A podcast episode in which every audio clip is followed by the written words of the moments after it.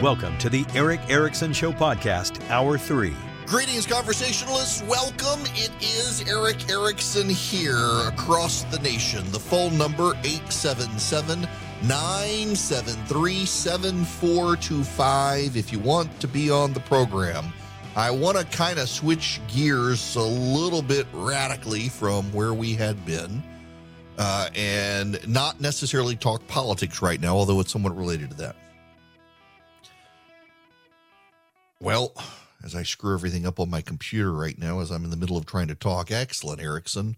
You'd think I was professional at this or an amateur. Ah, we'll see. I want to talk to you about isolation. Um, and in all seriousness, uh, don't don't tune out here because there's some new research data out there that's actually kind of fascinating. And this is from uh, Bryce Ward, who's an economist, who's writing about the data in the Washington Post. And kudos actually to the Washington Post for putting this data out there.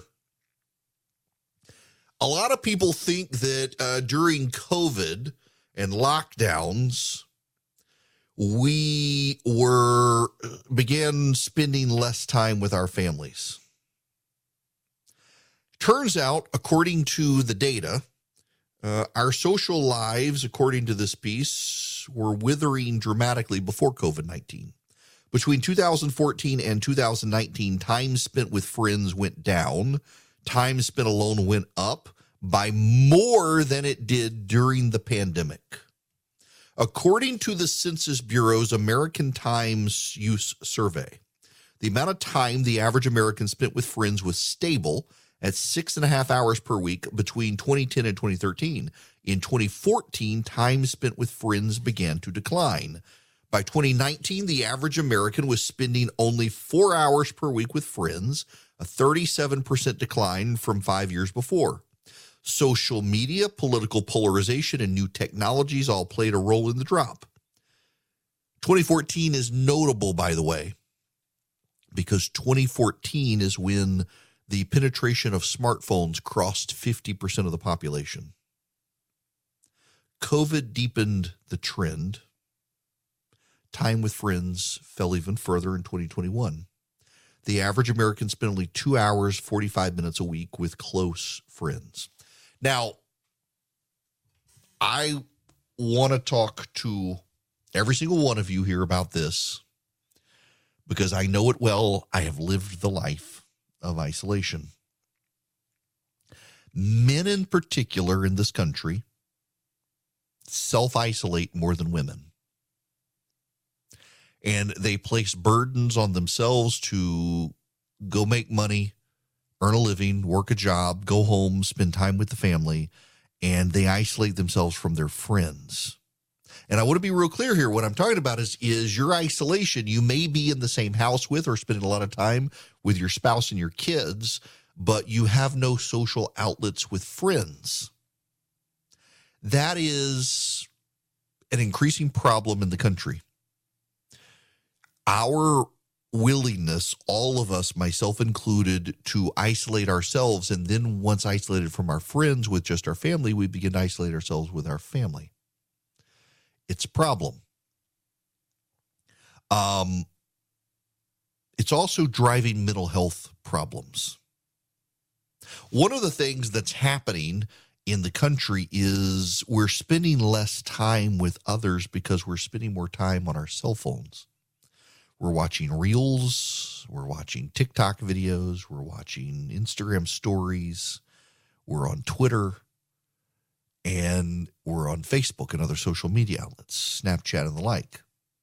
So we are creating our own communities of interest online. And more often than not, those communities of interest online are with digital people who we can't have tactile contact with, who think and act and believe everything we do. And so we get ourselves in an echo chamber, we get ourselves in a bubble. This is really problematic increasingly because Uh, when we're in a bubble of our own creation online, we're not confronted with people who disagree with us. And so we lose the skill set by which we can learn to navigate and find common ground with people who see the world in a different way, which increases polarization, it increases hostility, it increases anger. Uh, and then that all reinforces the further isolation. And that's where the mental health issues begin to rear up. Men need to find social outlets with friends. Believe it or not, the people who are happiest in life have two things in common they participate in regular religious services and they find time to spend time with friends, hangout time. Uh, I got to tell you, I guess it's now been four years ago. I talk about Sunday nights on my front porch. And about four years ago, really, Philip, who um, lives very near me, Charlie's uh, more than an hour away. Philip is just up the street. And uh, he decided it would be good for me. And I kind of at the same time thought it would be good for me to just have an outlet to spend the night uh, hanging out on the front porch, watching football, drinking some bourbon, smoking cigars uh, and it was just the two of us. And then um, David, who's my finance director for my uh, syndication company, comes over, and, and Andy, Phil's brother, come over last night. A, a pastor came over, and we just sat on the front porch and smoked cigars and watched football and had some bourbon. And I made uh, Natchitoches meat pies, which are like a Louisiana empanada. And we had some cake, and it was good. It was good hangout time. And I am stunned when I have these conversations with people, the number of people who just kind of crave that, but don't make time for it themselves. And you have to be deliberate about this. And I would tell you, just as a as a firm piece of advice, particularly those of you who are married with kids, each of you, husband and wife, should find a night to f- get together with just a handful of friends without the other one of you take care of the kids and one of you go out and then pick a different night or a different week and reverse it. If you can't do it every week, do it every other week. But having time with friends that are physical, real world contact with friends is actually good for your mental health. And because it's good for your mental health, it improves your mental health, it improves your marriage, it improves your time with your kids, it improves your kids' well being because you're not stressed out all the time. It helps. Now, there's another piece of the Washington Post. This by my friend George Will. In 1930, the beginning of the Great Depression and of a decade that would end with the beginning of the worst of wars, a great economist wrote an essay, Economic Possibilities for Our Grandchildren, of ambivalent cheerfulness. John Maynard Keynes said the economic problem, the struggle for subsistence, was approaching solution. Another century of growth by around now would mean that for the first time since his creation, man will be faced with his real, his permanent problem how to use his freedom from pressing economic cares to live wisely and agreeably and well. So, material plenty deprives humanity of what had been its unavoidable preoccupation. This would be a problem, Keynes wrote, that could plunge society into something akin to a nervous breakdown. Brink Lindsey says that Americans who think Keynes was mistaken should look around. Lindsey, the director of the Open Society Project at the Niskanen Center, a center right Washington think tank, notes that Keynes thought the average work week would shrink to 15 hours. And Lindsey wonders why anyone would welcome a world devoid of striving, ambition, and future oriented progressiveness, purposefulness, purposiveness of any sort. Now, let me get into the meat of this. Keynes was wrong about the future abundance of leisure but was right about two things the fecundity of capitalism and the challenge of defining purposes beyond the goal of acquiring material necessities. At the end of the 1950s, the number of Americans enrolled in colleges surpassed the number of farmers. Uh, adults tethered to the vagaries of markets and the weather were outnumbered by privileged young people. More than six decades on, Brink Lindsey is worried about this. Reported unhappiness is on the rise. Mental health problems are surging. Morbid obesity is becoming normal. IQ scores have begun falling. Marriage and childbearing and personal friendships and community involvement are all becoming less common. We now have all the world's knowledge at our fingertips, but the social authority of that knowledge has fallen into embattled retreat while conspiracy theories and mass delusions fill the vacuum. Where once workplace solidarity and tight knit social relationships were compensations for lower economic standing, now the new class divide leaves those outside the elite increasingly atomized and adrift. In the industrial era, workers had it much tougher physically, but the status of the working class in social estimation was incomparably higher than today. It has allowed in the poisonous political drifts in the country in large part because we don't know each other anymore. And all of these things are related together. We isolate ourselves with people who agree just like us. We lose the common tongue and vernacular to be able to have conversations with people who disagree with us. We begin to see the people who disagree with us as enemies as opposed to just political opponents. We can impute the worst in the people we don't know and the best in the people we do know and ignoring their vices to amplify our grievances. So I'm telling you, we're headed into the holiday season. We've crossed Thanksgiving, headed to Christmas and New Year. Will you please deliberate on how to find time to hang out in person with people you know? If you're someone of faith, will you commit at least just once a month, preferably every week, but once a month, go to church? And I'll tell on myself. We went to church yesterday, my son and I. My wife was gone. My daughter was sick. My son and I went, and it's the first time in a couple months we've been to church. We've been to Sunday school. We haven't been to worship service. Yesterday, we didn't have Sunday school. We went to worship service. We've been gone. We've been traveling. Everybody's been sick. Uh, we're we're living the life that so many of you are living. We have not had a week in our house where someone has not been sick. And yesterday, my daughter had a terrible migraine, had been up all night throwing up, and I was like, "This is manageable. I can go to church. I don't have to take care of anybody. Nobody has to take care of me. I'm well enough. I'm going to go." And it was good to go. My buddy Elliot, one of our assistant pastors at our church, preached great sermon and it was nice to be out of the house. But you know, I can tell even myself, I get in crowds these days. And I won't, don't want to make eye contact with anyone because surely someone's going to want to ask me about Herschel Walker or the runoff or talk politics. And I just don't want to do that. And so I self isolate. And so I have to force myself to have people come over and sit on the porch and watch football and have conversations about life. You have to force yourself to do this. No one is going to show up on your doorstep and force you to make conversation and small talk. You have to force yourself to do it. And because you're not forcing yourself to do it, long term Americans are seeing an increase in dementia, an increase in health problems, an increase in isolation, an increase in other mental health problems.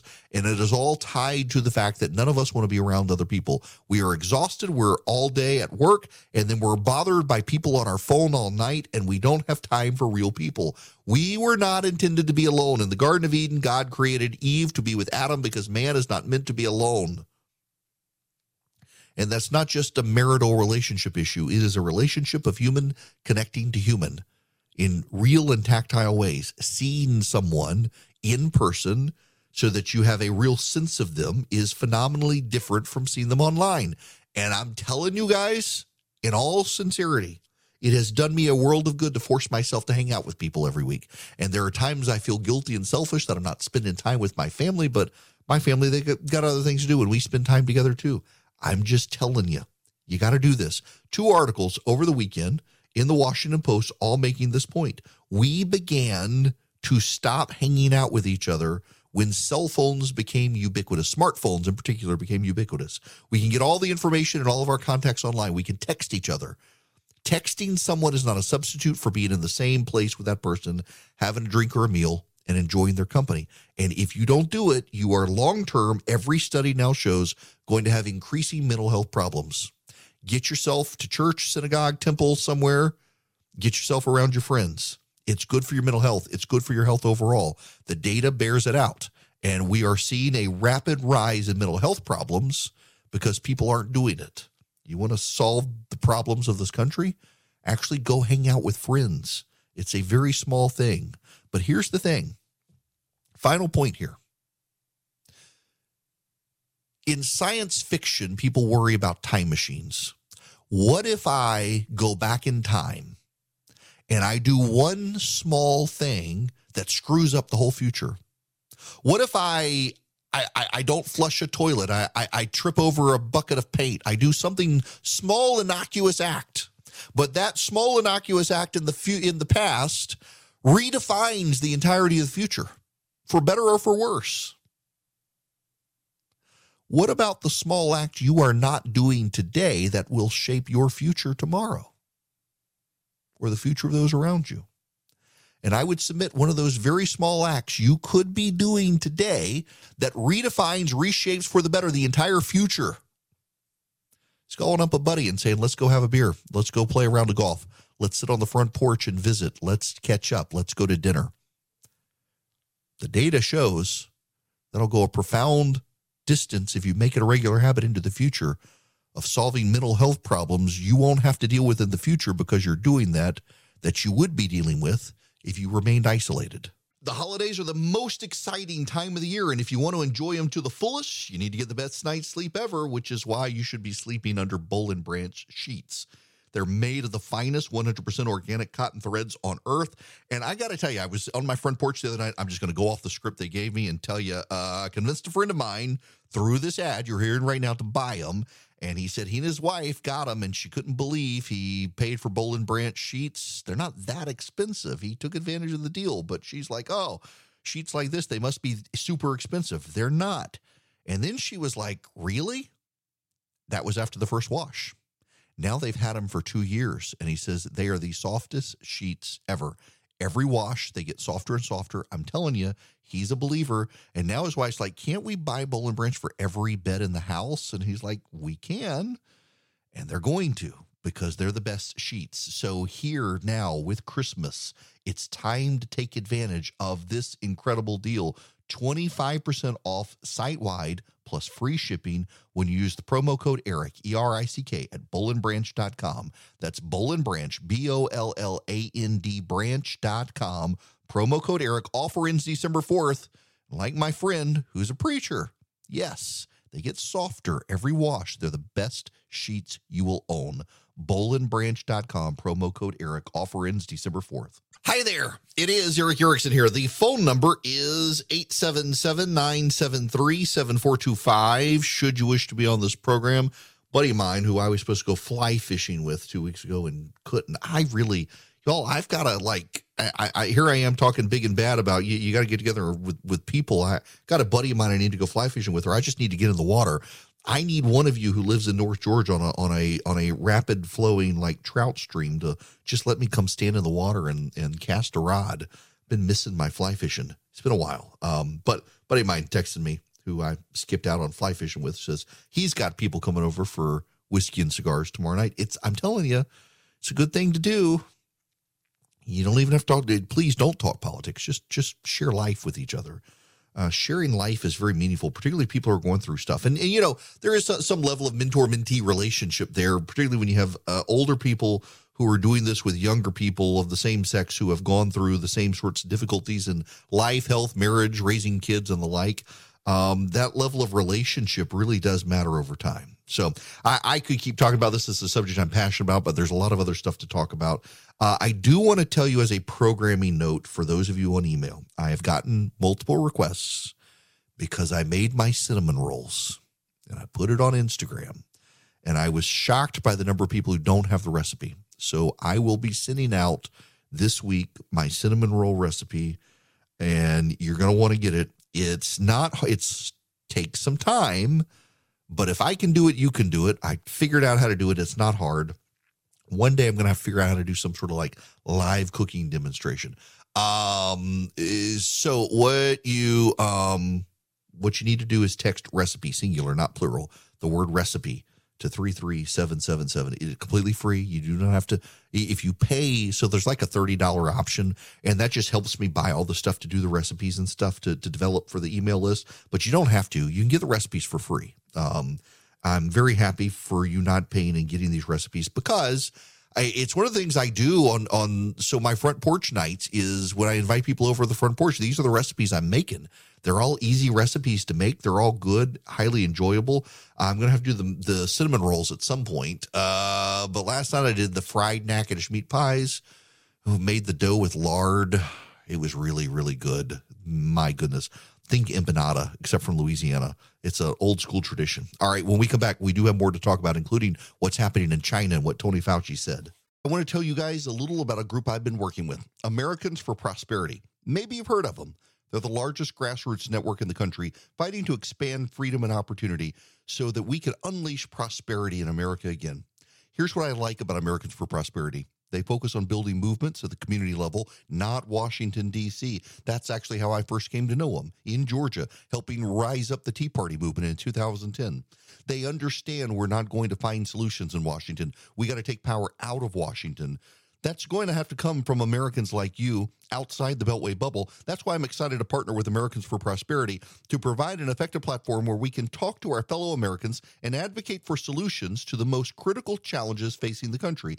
I encourage you to learn more about Americans for Prosperity by going to americansforprosperity.org slash Erick. Hi there. It is Erick Erickson here. The phone number 877-973-7425. Uh, Uh, I want to play you this audio. I realize it is from Tony Fauci, who is leaving, thank goodness.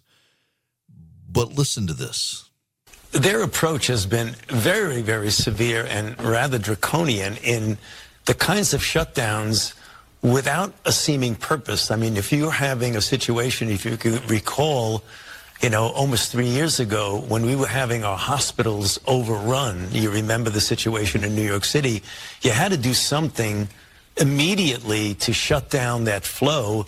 So remember we were talking about flattening the curve and the social distancing and restrictions and shutdown, which was never really complete, is done for a temporary period of time for the purpose of regrouping, getting more personal protective equipment, getting people vaccinated.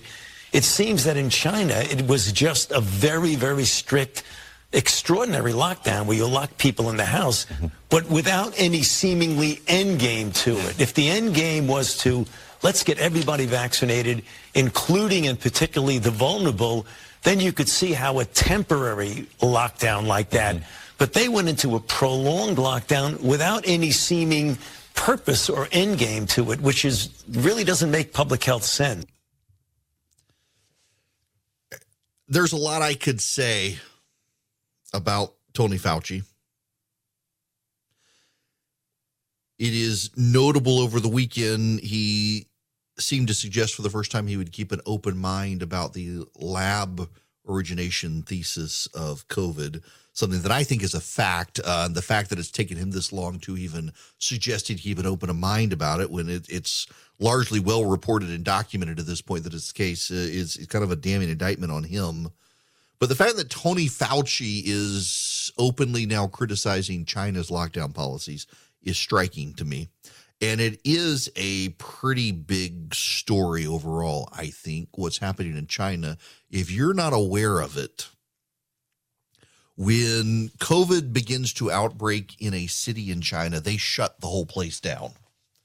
Everything gets shut down in China uh, when COVID outbreak happens. And cities get shut down, factories, the workers get locked inside to produce your Apple devices. And protests have now broken out. Protests had started in China, and some people grew to despair so much they were throwing themselves off balconies, killing themselves in protest.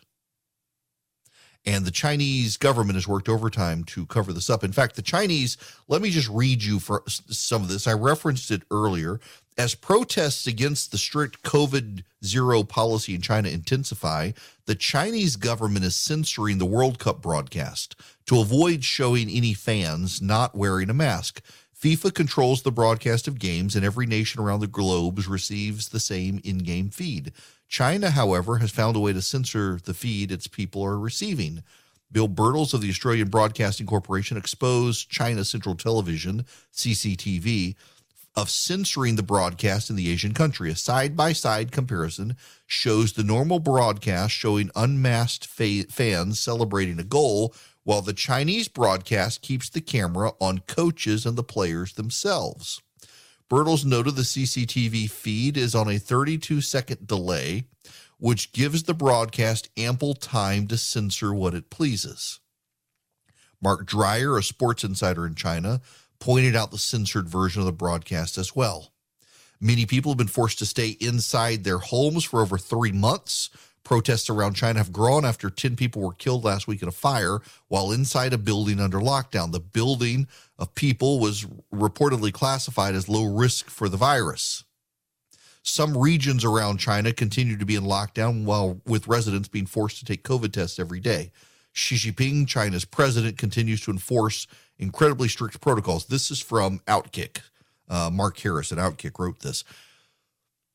That you've got now someone like Fauci, and you've got now the president of Germany and others voicing concern about the Chinese policy. I don't know that a tide is turning, but it is very clear now that Xi Jinping has uh, extended his reign in China longer than even Mao's. He's been given the opportunity to serve as long as he wants, it seems the tide is turning against him and his policies.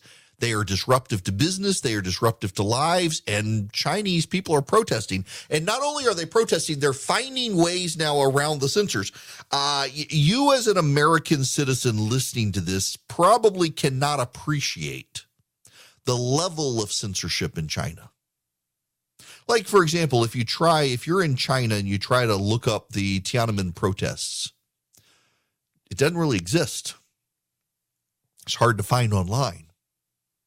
And in China, a lot of conversations are digital. There's a Chinese app called Weibo. We we don't really have anything like it. In China, this app called Weibo, it is essential to the lives of people in China. You you get your tickets for public transportation on it. You pay for things with it. Uh, if you try to carry cash in China, it's almost impossible to do because people don't take it, or restaurants and, and shops they don't take it. They expect you to pay with this digital app called Weibo. It is it's kind of it's something foreigners have a hard time understanding until they go to China and see it in action. It, it is the the town central. It is like a combination of, of all of your social media apps from Facebook to Nextdoor to Apple Pay to Twitter. It's all there, and China relentlessly censors keywords. So people can't complain about the lockdowns. So what they're doing now is they're using sarcasm to their advantage. And so people, protesters, are now saying, we want to be locked down to mean that they don't want to be locked down. We want another COVID test, they're chanting, as opposed to they're opposed to it. And sure, she, um, sure, she, the president of China, XI, pronounced Xi, um, eh, they're saying things like that to get around the censors. They're making it hard for the censors to be able to shut them down with their use of sarcasm. And they haven't brought down the social networks yet. But interestingly enough, companies like Apple have had to participate, whether they want to or not, uh, in what they've done. So Apple is affected by its um, Apple is affected by the lockdowns of its factories. And in Apple, they have been working to shut down key access to devices in China and access to different software in China at the demands of the Chinese censors. Apple has essentially been used as a pawn of China because it has no choice. It's so dependent on Chinese factories. And Apple's not alone there. Nike, of course, Disney, they depend on access to China. They depend on access to the Chinese markets. And increasingly, these American companies are going to have to decide whether or not they're with free people or whether they're with totalitarians. You're not going to be able to thread the needle. And Apple is moving a lot of its factories to Taiwan, which isn't smart given uh, coming Chinese invasion. And they're moving their stuff to India and to Brazil. They've got to divest themselves from China if they can.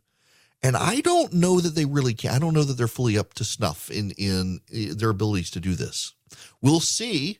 We'll see if they can. We'll see if they're capable. What I do think, though, is that a, this is an area of leadership for the president of the United States and the American government to be able to take a strong stand against what China is doing to stand up for freedom loving people, including those in China, whether the message penetrates or not. China seems to be on the verge of some level of societal destabilization that it hasn't seen in some time. There are those in Washington, the experts who never get anything wrong, just ask them, who say if we push China into further chaos, that we will provoke a terrible reaction and that we don't want it. It is true that President Xi of China tries to harness nationalist resentment to further his cause. So, for example, there are a group of people in China, mostly young men, very angry, single young men, and military leaders there who think that China should have invaded Taiwan years ago. And Xi has directed their anger in various directions to avoid having to confront the reality of a nationalist sentiment that wants to invade Taiwan. And he may be pushed over the edge to where he has to invade Taiwan to scratch the itch of these people. I don't think it would go well if he did. And it is a danger. But at this point, it just seems to me that we should be um, standing with the people of China who are protesting. There's a, another story here in the Washington Post that has hit the wires. Twitter grapples with Chinese spam obscuring news of protests. Twitter's radically reduced anti propaganda team grappled on Sunday with a flood of nuisance content in China that researchers said was aimed at reducing the flow of news about widespread protests. Numerous Chinese language accounts, some dormant for months or years, came to life early Sunday and started spamming the service with links to escort services and other adult offerings alongside city names. The result for hours, anyone searching for posts from those cities and using the Chinese names for the locations would see pages and pages of useless tweets instead of, instead of information about the daring protests as they escalated to including calls for Communist Party leaders to resign. It's not the first time suspected government connected accounts have used the technique, but in the past, it was used to discredit a single account or a small group by naming them in the escort ads. This is a known problem, said a former employee who spoke on a condition of anonymity to avoid retribution. Of course, the media has found a way to blame Twitter for this. Of course, the Chinese are trying to find a way to ex- exploit it. But the fact that the Chinese government is having to go through these problems, uh, the fact that the Chinese government is having to shut this information down, the fact that the Chinese government is trying to overwhelm social media engines with disinformation and other garbage to avoid people finding about the protests is in and of itself a statement the Chinese government is kind of worried. It is very rare to see this level of emboldened protest in the streets of China. And yet here we are with it happening in real time. And the American government and business leaders in this country could take small, quiet stands to side with the protesters. Unfortunately, I don't think this government has a strong sense of how to deal with China. And I don't think American corporations have any interest in risking the anger of the Chinese autocracy. They claim freedom and they want to lecture you and me about values, particularly woke values, but they profit so much off of the Chinese government, they're unwilling to stand up to the Chinese government. They're not the brave people they claim to be. They're cowards, they're moral cowards. The real freedom fighters, the real brave people, are the Iranian soccer team members speaking in solidarity with the protesters at home and the Chinese protesters in the streets of an authoritarian regime that could shut them up and make them disappear. Americans' virtue signal, well, the virtuous actually take to the streets of China and Iran right now. A great conservative group that teaches you how to be a smart voice for conservatism and to protest and to stand up for free markets and free people is Americans for Prosperity. I'm excited to be on their uh, advisory board as they move forward and foster stronger ties to the grassroots around this country. They really do support free markets and free people. And the thing that I like about them is they haven't wavered in that. Over the years, some conservative groups have grown a little wobbly. AFP is not.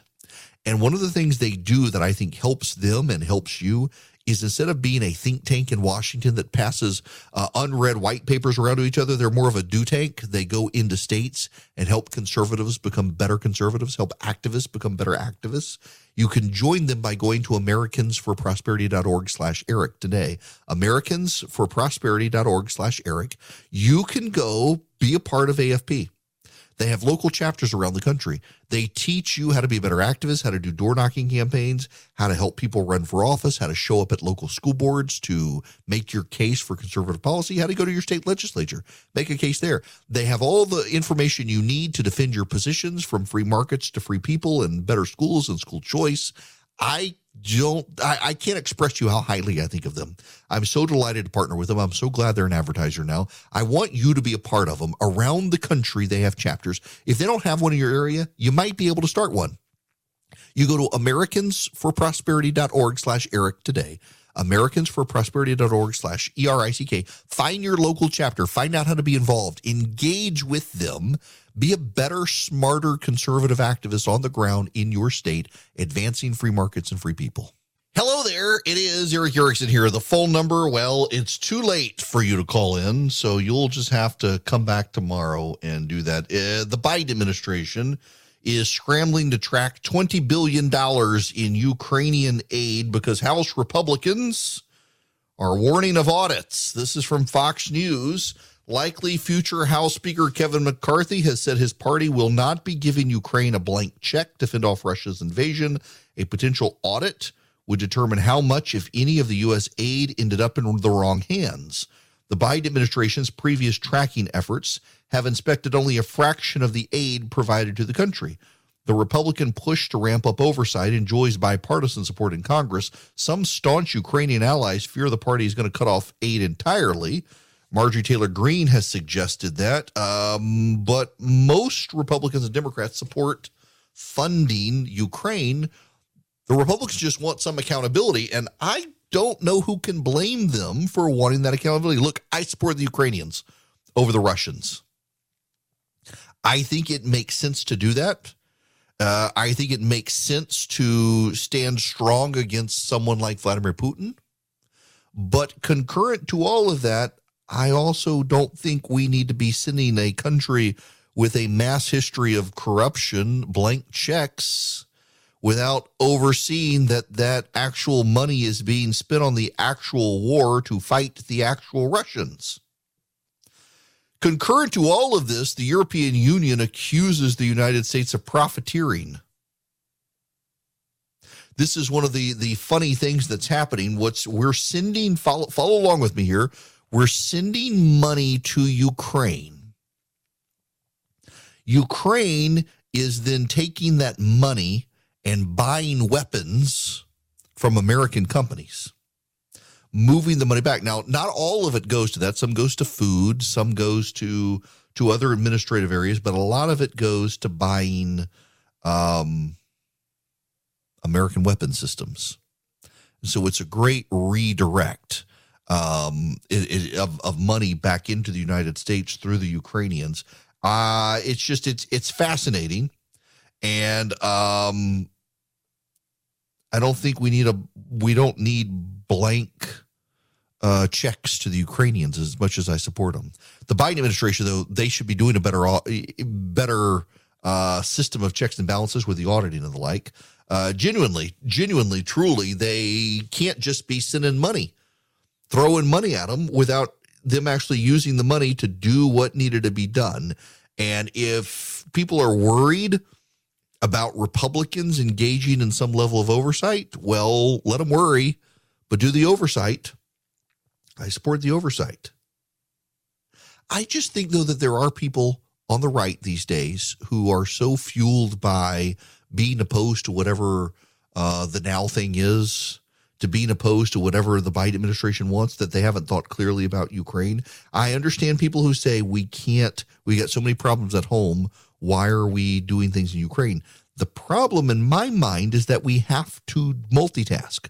We can't see the world stage because if we see the world stage, there are aggressive powers like China, Iran, Russia that will fill the void. We've got to be able to stay on the world stage and also take care of people at home. We should be able to multitask and do these things. We should be able to help the Ukrainians fend off the Russians.